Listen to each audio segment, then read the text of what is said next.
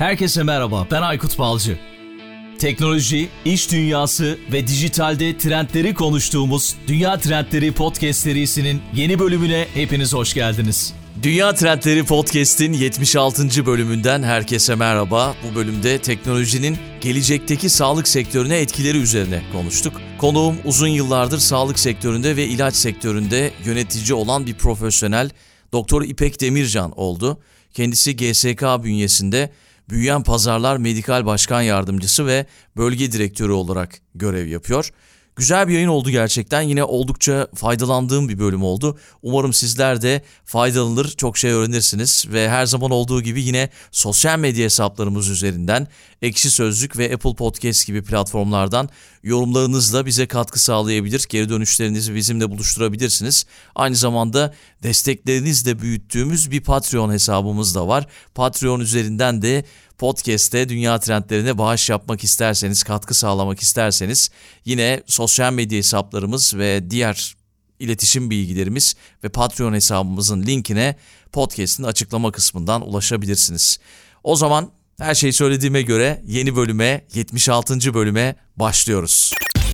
Bu bölümde konuğum da GSK Büyüyen Pazarlar Medikal Genel Başkan Yardımcısı, aynı zamanda bölgesel direktörü Doktor İpek Gürekoğlu Demircan. İpek Hanım hoş geldiniz Dünya Trendleri Podcast'te. Çok teşekkürler. Hoş bulduk Aykut Bey. Çok heyecanlıyım çünkü önemli bir konuyu konuşacağız bu bölümde. İlaçta dijital çağı konuşacağız. Sizin de uzun zamandır içinde olduğunuz bir alan. Aynı zamanda doktorsunuz tabii. Geçtiğimiz yıllar içerisinde Harvard Business Review'de bir makale okumuştum. Antik Yunan'da Tanrı'nın eli olarak tanımlanan doktorlar ve bu ünvanı Silikon Vadisi'ndeki robotlara mı kaptıracak şeklinde bir soruyla karşılaşmıştım. Şimdi içinde bulunduğumuz dönemde dijital çağ acaba böyle bir şey olacak mı, oldu mu? Bu sorunun cevabını da belki sizden alacağız diye düşünüyorum. Evet çok ilginç bir soru gerçekten ama keyifle konuşmak isterim bunu da. Peki önce başlamadan önce biraz sizi tanıyalım isterseniz. İpek Yürekoğlu Demircan kimdir, neler yaptı bugüne kadar? Çok başarılı işlere imza attınız çünkü. Ondan sonra da Covid-19 dönemiyle dijitalleşme arttı sağlık sektöründe. Bu konuyla bir başlangıç yapabiliriz belki. Teşekkürler Teşekkürler. Cerrahpaşa Tıp Fakültesi mezunuyum. Üzerine enfeksiyon hastalıkları ve klinik mikrobiyoloji uzmanlığını bitirdim Taksim Hastanesi'nde ve Şişli Etfal Eğitim ve Araştırma Hastanesi'nde. Daha sonra e, ilaç sektörüne geçtim. 8 yıl hekimlikten sonra e, Höxmerin Russell, şu anda böyle bir firma kalmadı ama 1997 yılında Höxmerin Russell'da ve şimdi Aventis adıyla devam ediyor. Çok değişim gösterdi. Hı. Bir buçuk yıl kadar orada çalıştıktan sonra 10 yıl kadar Pfizer'de yine medikal departmanda farklı pozisyonlarda, global pozisyonda ve Türkiye organizasyonunda farklı pozisyonlarda çalıştım. 2008 yılında da GlaxoSmithKline'a Türkiye Medikal Direktörü olarak geçtim. 2008'den itibaren de GlaxoSmithKline'da önce 6 yıl bölge ülke medikal direktörlüğü yaptım. Sonra İngiltere'deki GSK'nın merkezinde Üroloji Global Medikal Direktörlüğü pozisyonuna geçtim. Erkek sağlığı alanında iki ürünün dünya dünyada medikal direktörlüğünü 4 yıla yakın bir süre sürdürdüm. Arkasından Türkiye'ye geri döndüm. O dönemde Türkiye'nin de içinde olduğu gelişmekte olan pazarlar adı verilen e, büyük bir bölgenin bölgesel medikal direktörlüğü pozisyonuna geldim. 14 ülkenin sorumluluğunu aldım. Ağustos 2020'den itibaren de hem uzak doğu ülkelerinin hem de Güney Amerika ülkelerinde içinde bulunduğu, yine Türkiye'nin, Körfez ülkelerinin, Suudi Arabistan'ın, Pakistan'ın içinde bulunduğu 17 ülkenin bölgesel medikal direktörlüğünü yürütmekteyim. Harika gerçekten. O zaman ilaç sektörü hakkında kafamdaki her şeyi bugün bu programda soracağım size. Kuşkusuz Covid-19 gerçekten muazzam bir belirsizlik yarattı. Özellikle geçtiğimiz sene. Her şey dijital ortamda artık. Dijitalleşme, dönüşüm çok fazla konuştuğumuz şeyler. İşte ekonomik istikrarsızlıktan bahsettik, politik dalgalanmalardan bahsettik. Ama yerel, ulusal ve küresel olarak sağlık hizmetleri de hem ön plana çıktı hem de yeniden bir yapılanmaya başladı. Yani en azından biz son kullanıcılar böyle görüyoruz, böyle düşünüyoruz. Şimdi bir değişim var. Yani bu kesin. Bu değişim sizce kalıcı olacak mı Covid-19 sonrasında? Ben bunu merak ediyorum açıkçası. Dijital dönüşüm sektör fark etmeksizin tüm sektörlerde olduğu gibi e, sağlık sektöründe de ilaç sektöründe de zaten başlamıştı. Birçok alanda kullanılıyordu. Örneğin hastanelerde ortak dijital sistemlerde hasta verilerinin kaydedilmesi Hı. ya da bütün bütün hasta tanı ve tedavilerinde kullanılan test sonuçlarının kaydedilmesi, dokümantasyon, arşivleme bu alanlarda kullanılmaya başlanmıştı. Yapay zeka tabii ki sağlıkta da önemli fırsatlar yaratıyordu ama COVID-19'un gelmesiyle bu süreç çok hızlandı. Bunu COVID-19 aşısında da çok net olarak gördük. Bir aşının geliştirilmesi en az 10 yıl ya da 14 yıl bir süre alırken, inanılmaz maliyetlere sebep olurken, onaylanma süreci, ruhsatlandırma süreci oldukça uzun sürerken rekor bir süre içinde bir yıldan kısa bir sürede COVID-19 aşısı hatta aynı anda 3-4 aşı birden geliştirilebildi. Bu e, tabii ki hem ihtiyacın ortaya çıkması hem de teknolojik olarak, dijital olarak bugüne kadar önümüze gelen fırsatların kullanılmasıyla ve birçok farklı partilerin sağlık sektöründe aktif rol alan firmaların, devletin, özel kuruluşların bir araya gelmesi, işbirliği yapmasıyla oluştu. Artık bu dönüşümün durması imkansız. Çünkü birçok alışkanlığımızdan özel hayatımızda olduğu gibi sağlık sisteminde de önce hastaneye gidip doktoru görmeden, testleri, tedaviye doktorla yüz yüze görüşmeden yapmadığımız bir dönemden uzaktan telesağlık ya da teletıp denen bir şekilde COVID'in de bir zorunluluk olarak getirdiği bir dönemde artık uzaktan tedavi, uzaktan tanıya yavaş yavaş geçmeye başladık. Bu sürecin duracağını çok beklemiyorum ama tümüyle de dijital bir ortama geçmek de mümkün değil. Sonuçta tıp, baştan sorduğun soruya geri döneceğim Aykut. Tıp sadece e, laboratuvar sonuçlarına, tetkik sonuçlarına bakılarak matematiksel karar verilen bir konu değil. Hekimlik bir sanat aslında. Hastayı görmek, hastanın bütün belirtilerini, bütün tetkiklerini hepsini harmanlayarak, var olan bilgiyle, bilgiyle ve tecrübeyle harmanlayarak bir sonuca varmak. O yüzden de bu işin robotlar tarafından yapılması ya da bu işin makineler tarafından yapılması mümkün değil. Burada hekimin, sağlık çalışanlarının önemli bir rolü hala devam edecek. Yani tümüyle uzaktan telesağlık ya da teletıp e, sistemine geçmemizin ben en azından şu yakın zamanda çok mümkün görmüyorum ama bunun e, eskisinden daha fazla hayatımızda olacağını, özellikle kronik hastalıklarda, hastaneye gidemeyen yaşlı hastalarda evden hekime ulaşarak tanı ve tedavilerde destek almalarına mümkün olacağına inanıyorum. Son zamanlarda gördüğümüz işte giyilebilir teknolojiler çok basit işte adımlarınızı saymaktan nabız kalp saymaya, tansiyonunuza, kalp ritmine Hı. kadar birçok giyilebilir teknolojik e, ürünlerle bu süreç kolaylaşmakta. E, o yüzden de bu hayatımızın bir parçası olacaktır ama tümüyle sağlık sisteminde robotların ya da böyle bir makinelerin karar vermesini çok mümkün görmüyorum. Geçenlerde Netflix'te bir dizi izledim. Sanırım ondan etkilendim. Orada tamamen e, robotlar işte Rusya'da geçiyor sanırım bu dizi. Şey tamamen robotlarla ilerliyor her şey. Öyle bir dünya kurgulamışlar. Sanırım onun etkisinde kalarak bu soruyu sordum. Dijital dönüşüm tüm sağlık sektörünü zorunlu bir değişime uğrattı diyemeyiz o zaman. Zaten hani bir değişim içerisindeydi. Sadece hızlandı diyebiliriz Covid-19'la Bu değişimi birlikte. hızlandırdı. Evet, Tabii yani, ki. Bu değişimi yani, hızlandırdı. Başka sektörlerde olduğu gibi işte sosyal medya, e-ticaret, online finansal işlemler hepsinde bir değişim gerçekleşti hızlı bir şekilde. Şimdi tabii ki teknoloji ilaç sektörünü nasıl etkiliyor? Biraz siz ilaç sektörünün içerisinde olduğunuz için işte az önce mesela verdiğiniz örnekte 10 senede bir aşı yapılırken şimdi bu çok daha kısa bir sürede gerçekleşti. Bir de tabii orada insanlar e, şunu da sorgulamaya başladılar. Ya bu bir senede yapılan bu aşı da bir güvenli mi acaba? Yani öyle soru işaretleri de doğmaya başladı. Bir de iş modelleri ilaç sektöründe ve iş süreçleri de dijitalleşmeden etkilendi eminim ki. Bunlar nasıl etkilendi? Teknoloji ilaç sektörünü nasıl etkiledi? Öncelikle aşı konusunda çok kısa bir e, yorum yapayım. Tabii ki bu soruların olması, aşı güvenli mi, bu kadar kısa sürede geliştirilen aşı, gereken tüm testler, tüm değerlendirmeler denemeler yapıldı mı denmesi çok doğal ama bu aşının geliştirilmesinde tümüyle sıfırdan başlanılmadı. Koronavirüs ailesi zaten bilinen bir virüs ailesiydi.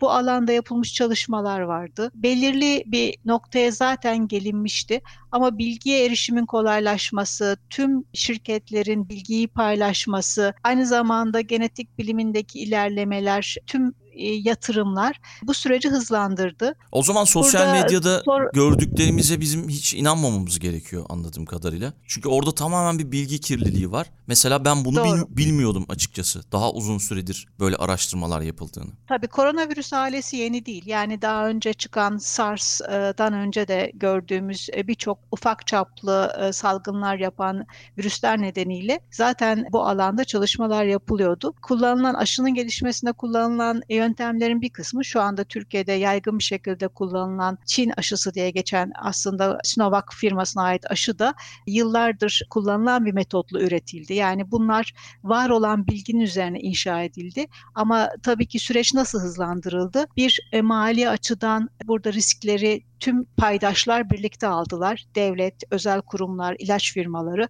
Aynı zamanda süreç hep birbirini takip eden adımlar şeklinde ilerlerken burada e, paralel ilerletildi. Ne demek istiyorum? İşte önce araştırma, geliştirme ve üretime gidilirken burada ilk çalışmalardan hemen sonra e, riskli de olsa üretime başlandı. Yani bir an önce soruna çözüm bulmak için her türlü adım atıldı. Bu sayede hızlı geliştirildi. Güvenlik açısından da çok sayıda hastada testler yapıldı. Faz 3 çalışmaları. Bu dönemde de sağlık ok- okur yazarlığı inanılmaz arttı. Bu da sevindirici Hmm, bir şey. Herkes evet. ilgilendi ve herkes öğrenmeye başladı. Klinik çalışmaları tartışmaya başladık. Bu açıdan da güzel bir şey ve sorgulamak da doğru bir şey aslında. Tabii ki doğal olarak e, güvenli midir değil midir bunu sorgulanması çok doğru buluyorum. Ama yapılan çalışmalar, çok sayıda hastada yapılan çalışmalar şu ana kadar bildiğimiz aşıların yan etkilerinden farklı bir yan etki olduğunu göstermedi. Ama tabii ki milyonlarca hastalarda kullanılmaya başlandığında başka çok nadir görülen bir yan etki varsa onu da göreceğiz. Bunu da zaten hem e, ruhsat otoriteleri çok yakından takip ediyorlar. Firmalar da çok yakından takip ediyorlar. Bu insan sağlığı çok önemli bir sorumluluk. Bunu göz ardı etmek mümkün değil. Her türlü yasal gereklilik izlenerek, her türlü gerçek hayat verisi toplanarak aşılar takip edilecektir. Ama bugüne kadar gördüğümüz çalışmalarda bildiğimiz aşı yan etkisi yani neyi kastediyorum? İşte ateştir, aşı yapılan yerde ağrıdır, şişmedir gibi hafif bir takım mide bağırsak sistemini ilgilendiren yan etkiler dışında farklı bir yan etki görülmedi. Hasta sayısı da nasıl hızlı alındı? Aslında burada yine dijital hayat, sosyal hayat, sosyal medya işin içine girdi. Normalde bir faz 3 çalışmada çok sayıda hastaya ulaşmak için çok uzun süreye ihtiyaç duyulur. Hı hı. Burada sosyal medyadan yapılan çağrılar çok hızlı bir şekilde birçok insanın gönüllünün aşı olmak için sıraya girmesiyle çalışmalarda beklenenden daha kısa sürede sonuçlandı. Bu da aslında sosyal medyanın bize bir faydası olarak geri döndü aşı geliştirme çalışmasında.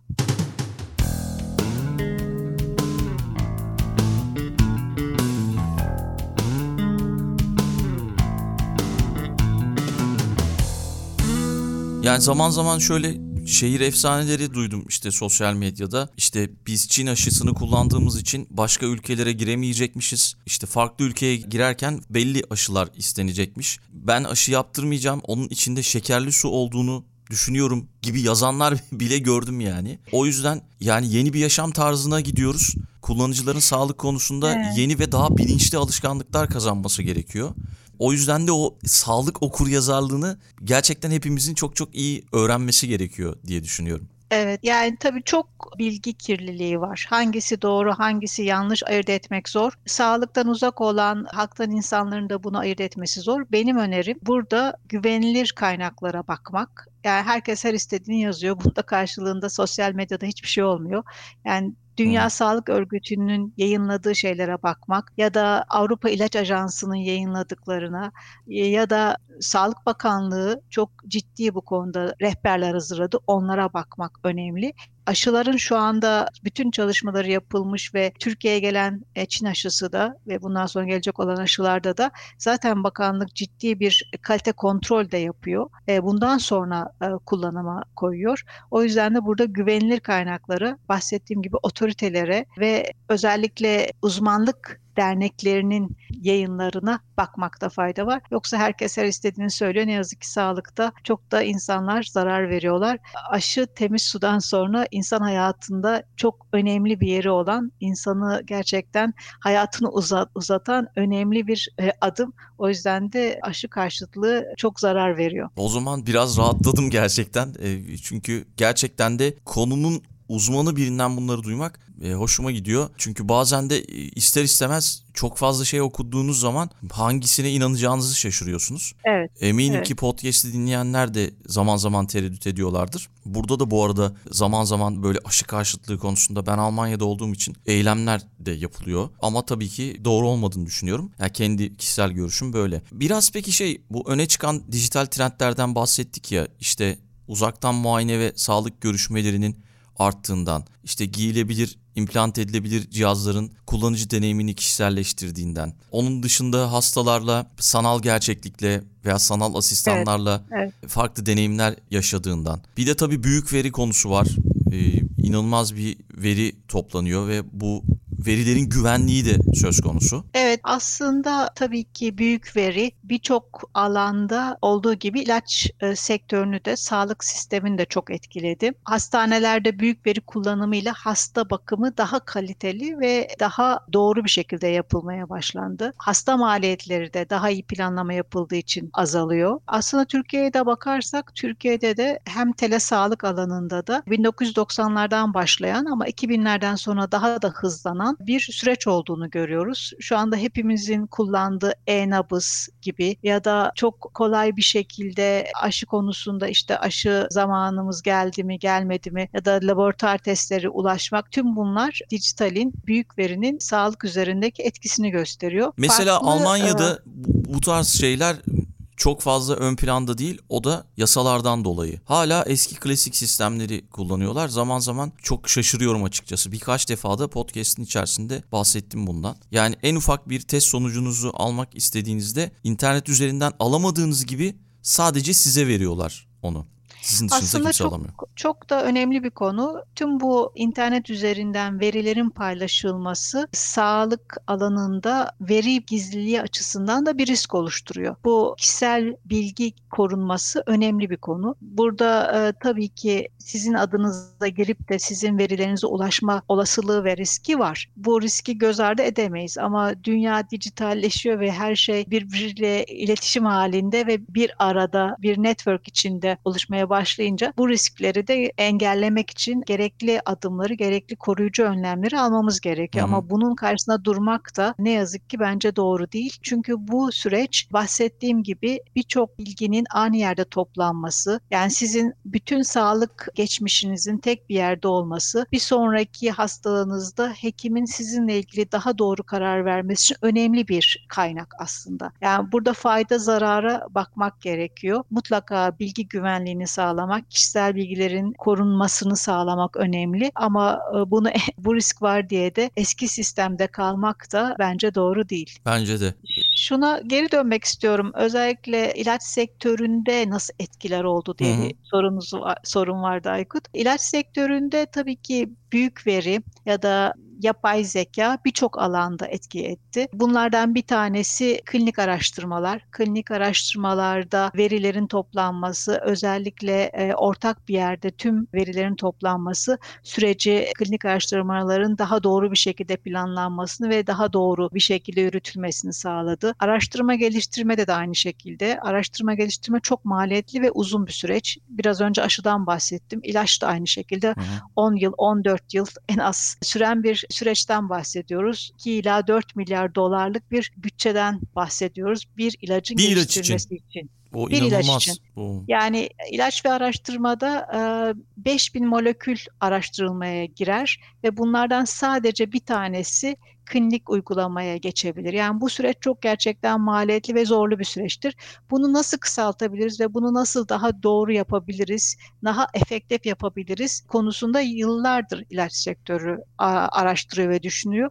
Tabii ki büyük veri bunları hızlandırıyor ve kolaylaştırıyor. Bir diğer değişim de birçok teknolojik firmanın Google gibi, işte Apple gibi ilaç firmalarıyla ortaklıklar, işbirlikleri yaptığını görüyoruz. GSK'nın da GlaxoSmithKline Line'ın da Google'ın içinde olan bir alfabet firmasıyla bu anlamda da bir işbirliği var. Buradaki amaç verileri nasıl daha doğru toplarız ve bunu araştırma geliştirmede daha etkin nasıl kullanırız? Tüm bunlar aslında e, sonuçta hastalara daha kısa sürede daha etkin ilaçları getirmek ve bunu e, daha az maliyetle daha hızlı sürede yapmamızı sağlayacaktır. Bu da e, en büyük etkilerden bir tanesi diyebilirim. Aynı zamanda genom sekanslama da ilk çıktığı zamana göre inanılmaz ucuzluyor.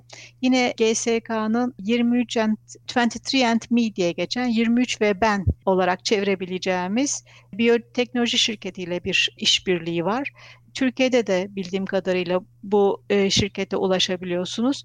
Burada genotipleme yaparak birçok bilgiyi toplayabiliyorlar. Tabii burada bilgi, kişisel bilgi gizliliği yine çok önemli. Hı hı. Ama bu veri sayesinde de kanser gibi birçok alanda daha doğru molekülleri geliştirme, araştırarak geliştirme imkanını bulabiliyoruz. Yani tüm bu değişimler aslında ilaç ve araştırma alanında ilaç firmalarının daha kısa sürede, daha az maliyetle, daha etkin, daha güvenilir ilaçlar üretmesine destek olacaktır. Bu hikayenin bir bölümü. Günümüzde Covid ile neler değişti? Günümüze gelelim. Ona da kısaca bakarsak ilaç firmaları e, tabii ki sağlık çalışanlarıyla çok birebir iletişimde, hekimlerle, eczacılarla çok yakın temasta ürün tanıtımı yapıyorlar. Her türlü ürünle ilgili, e, ilaçla ilgili bilgiyi, bilimsel verileri paylaşıyorlar. Bu birçok alanda olduğu gibi yüzde yapılıyordu ama Covid pandemisi döneminde bu mümkün olmayınca tüm iletişimde ilaç sektöründe de dijital olmaya başladı. Bu da tabii ki iş yapış şekillerini inanılmaz değiştirdi. İçeride de e, biz firmada birçok toplantı yüzde yapıyorduk. Ben görevim nedeniyle birçok ülkeyle zaten dijital ortamda görüşüyordum ama birçok da seyahat yapıyordum. Covid pandemisi döneminde tüm bunlar tabii ki tümüyle dijital ortama taşındı. Hı hı. Hem iç işleyişimizde hem de hekimlerle, eczacılarla olan ilişkilerimizde tüm dünyada olduğu gibi farklı bir iş yapış modeline geçmek durumunda kaldık. Bunun da tümüyle eskisine döneceğini düşünmüyorum. Bütün bunlar aslında hayatımızda yeni bir çalışma modelini, yeni bir e, düşünme şekline ihtiyaç olduğunu gösteriyor. Bu da devam edecek e, diye öngörüyorum. Hı hı. Harika gerçekten. Burada şey şunu önemli olduğunu düşünüyorum. Şunu vurgulamamız lazım. Bu dönem içerisinde ilaç sektöründe benzeri görülmemiş işbirlikleri oldu. E, veriler gerçek zamanlı paylaşılıyor anladığım kadarıyla ilaç şirketleri arasında ve sektör içinde büyük verinin çok önemli olduğunu az önce anlattınız ama ilaç şirketlerinin arasında bu veriyi daha hızlı bir şekilde sonuç almak için yapmış olmaları gerçekten önemli değil mi? Evet, e, aşıdan bahsettim. E, aşı alanında birçok firma hem işbirlikleriyle kendilerinde olan bilgiyi, bilimsel veriyi ve teknolojik gelişimleri birbirleriyle paylaştı. Bu e, bahsettiğim gibi aşı da gerçekten hızlı bir şekilde COVID'de karşı bir aşı geliştirmeye destek oldu. Şimdi yine benzer bir şekilde tedavide yine COVID-19'a karşı tedavide de birçok işbirlikleri görüyoruz. Birçok firma bir araya geliyor ve hızlı bir şekilde tedavi destek olacak ilaçları geliştirmeye çalışıyor. Bu riski beraberce almak ve bütün dünyanın karşısında olduğu bu felaketi yani felaket olarak nitelendireceğim. Hı hı. Durdurmak için e, yapılması zorunlu bir şey. Burada tabii büyük veri, dataların, verilerin, bilimsel bilginin paylaşılması önemli bir yol açıcı e, bir adım oldu.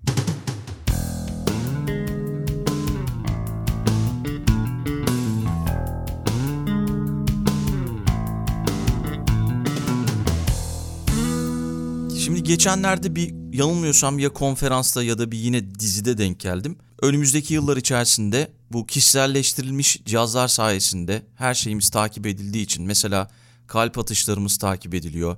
İşte egzersizlerimiz inceleniyor. Ondan sonra işte şekerimiz kontrol edilebiliyor. Uzaktan doktorumuz bizi bir şekilde uzaktan izleme şansını yakalıyor. Gelecekte belki bir 10 yıl sonra şöyle bir şey olur mu diye bir soru sorulmuştu o konferansta. İşte kapınız çalacak. Aykut Bey işte ben doktorunuz Ahmet e, yarım saat içerisinde kalp krizi geçireceksiniz hemen sizi doktora götür yani hemen sizi hastaneye götürüp götürmemiz gerekiyor ya da müdahale etmem gerekiyor gibi bir şeyle karşılaşabilecek miyiz acaba gibi bir soru ortaya atmıştı. Buradan da yola çıkarak yani biraz böyle işte kişiselleştirmeden bahsedebiliriz.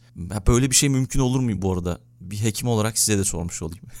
Evet aslında e, tıp daha çok bir hastalık geçtikten sonra onu nasıl e, tedavi ederiz ve nasıl e, hastayı iyileştiririz üzerine odaklandı. Koruyucu sağlık hizmeti aşılarla ve biraz daha e, geri planda hani riskleri nasıl azaltırız? İşte sigara içmeyi durduralım, obeziteyi engelleyelim, daha sağlıklı yaşayalım, daha fazla spor yapalım, Hı hı. sağlıklı doğal şeyler yiyelim. Ama çok da ön plana değil ama tıbbın gidişine bakarsanız koruyucu sağlık hizmeti daha fazla ön plana geçecek ve böyle olması da doğru. Çünkü bir şey oluştuktan sonra onu düzeltmek, hele e, insan sağlığında bunu yapmak çok zor. Hem kaliteli bir hayat sürmek için koruyucu sağlık hizmetinin daha önem kazanması bekleniyor. Burada devletlerin de sağlık hizmetine ödediği para, bütçe inanılmaz artıyor. Kronik hastalıklar, e, insan yaşamı arttıkça biz 60 e, ortalama 60 ya- yıl yaşarken artık e, 78'li yıllara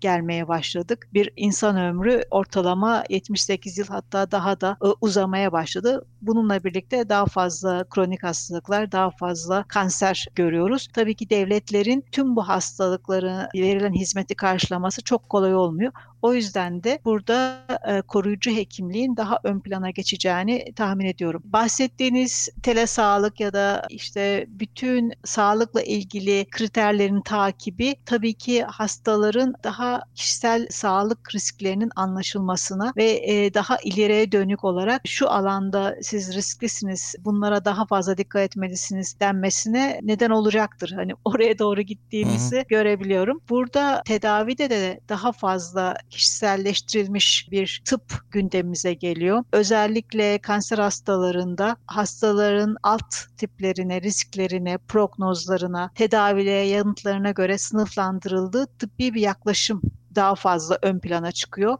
Burada tüm tıbbi kararları popülasyondaki ortalamalara göre değil, bireysel hasta özelliklerine göre işte yapılan tetkiklerde çıkan e, sonuçlara göre kişilerin yatkınlıklarına, genetik yatkınlıklarına, kendi kişisel özelliklerine göre tıbbi tedavinin de daha bireysel olmasına doğru tıp ilerliyor. Burada iki alanda ben çok ilerleme kaydedeceğimizi düşünüyorum. Biri koruyucu sağlık hizmeti, diğeri de daha kişiselleştirilmiş tıp alanında artık genel tedaviden uzaklaşıp daha bireysel özelliklere göre daha kişiye yönelik daha iyi sonuç veren tedavilere doğru gideceğimizi düşünüyorum.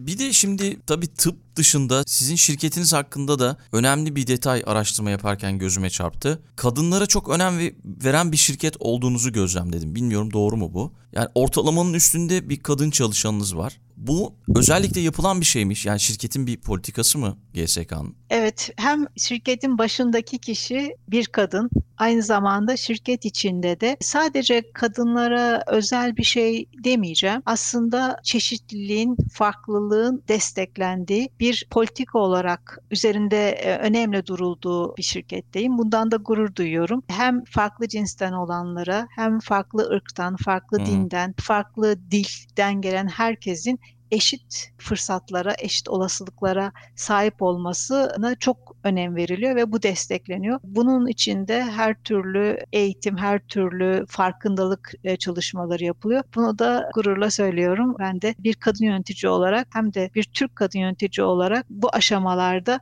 inanılmaz e, şirkette destek gördüm. Ben de e, benim arkamdan gelen hangi dinden, hangi ırktan, hangi milletten olursa olsun herkese aynı şekilde aynı desteği vermeye devam ediyorum. Harika gerçekten tebrik ediyoruz. Özellikle bunu, bunu vurgulamak istedim. Çok da güzel. Çeşitlilik her zaman zenginlik getiriyor. Farklı yaklaşımlar, farklı görüşler bence her alanda önemli. Bu fırsatı tanımak lazım. Peki çok teşekkür ediyorum. Her şeyi konuştuk herhalde. Son sözler varsa onları alabilirim. Ondan sonra da veda ederiz, kapatırız. Çok teşekkür ederim konuk ettiğin için Aykut. Son sözüm hiçbir şeyi varsaymamak lazım. Sosyal medyada işte internette çok fazla bilgi kirliliği var. Burada artık kimin ne söylediği çok önemli değil. E, ne söylediğine bakılıyor. Benim naçizane önerim bu konuda uzman olan e, ya da bu konuda gerçekten otorite sahibi olan kurumların ne söylediğine bakmak gerekir. Yine tekrarlamak istiyorum. Dünya Sağlık Teş- Teşkilatı özellikle COVID-19 hepimizin hayatının içinde ne söylüyor?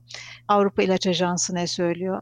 Amerika İlaç Ajansı ne söylüyor? Türk Sağlık Bakanlığı ne söylüyor? Bunlara bakmak lazım. Hekimlerimiz çok değerli hocalarımız, televizyon televizyonda programlarda son bir yıl içinde çok yoğun bir şekilde konuşuyorlar. Hı. E, uzman görüşüne bakmak lazım. Ne yazık ki artık sosyal medyada herkes her istediğini söylüyor. Bunlardan uzak durmak lazım. Biraz da hayatı basitleştirmek lazım. Komplo teorilerinden uzak durmayı ben kendime konuda çok dikkat ediyorum ve komplo Hı teorilerinden mümkün olduğunca uzak duruyorum. İnsan başka türlü burada huzur içinde yaşaması mümkün değil. Zaten her şey çok belirsiz. Aslında hayat belirsizdi. Covid-19 sadece hayatın belirsiz olduğunu tekrar hatırlattı diyeceğim. Zaten belirsizdi ama biz belirli olduğunu varsayıyorduk. Biz tekrar ne kadar küçük ve ne kadar önemsiz olduğumuzu Covid-19'da hatırladık. Peki çok teşekkürler katıldığınız için.